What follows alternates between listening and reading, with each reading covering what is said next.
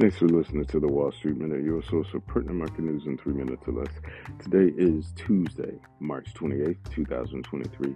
Here's news moving the markets this morning. Stock futures a little change on Tuesday after S&P 500 posted its third positive session in a row, and the banking sector concerns continue to ease.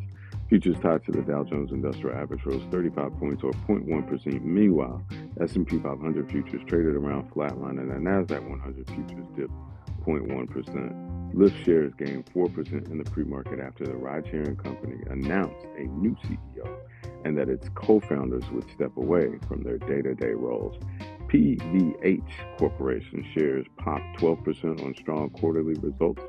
The moves followed a mixed session on Monday. Investors fought to extend last week's gains, but tech shares came under pressure. The Dow Jones Industrial Average added 194 points or 0.6% while the S&P 500 gained 0.16%, the Nasdaq Composite dipped 0.47% as tech stocks moved lower. A slew of positive news reports helped to lift sentiments on Wall Street, including First Citizens Bank shares agreement to buy large parts of Silicon Valley Bank. Further, CNBC reported that deposits flows out of small institutions into banking behemoths have also slowed.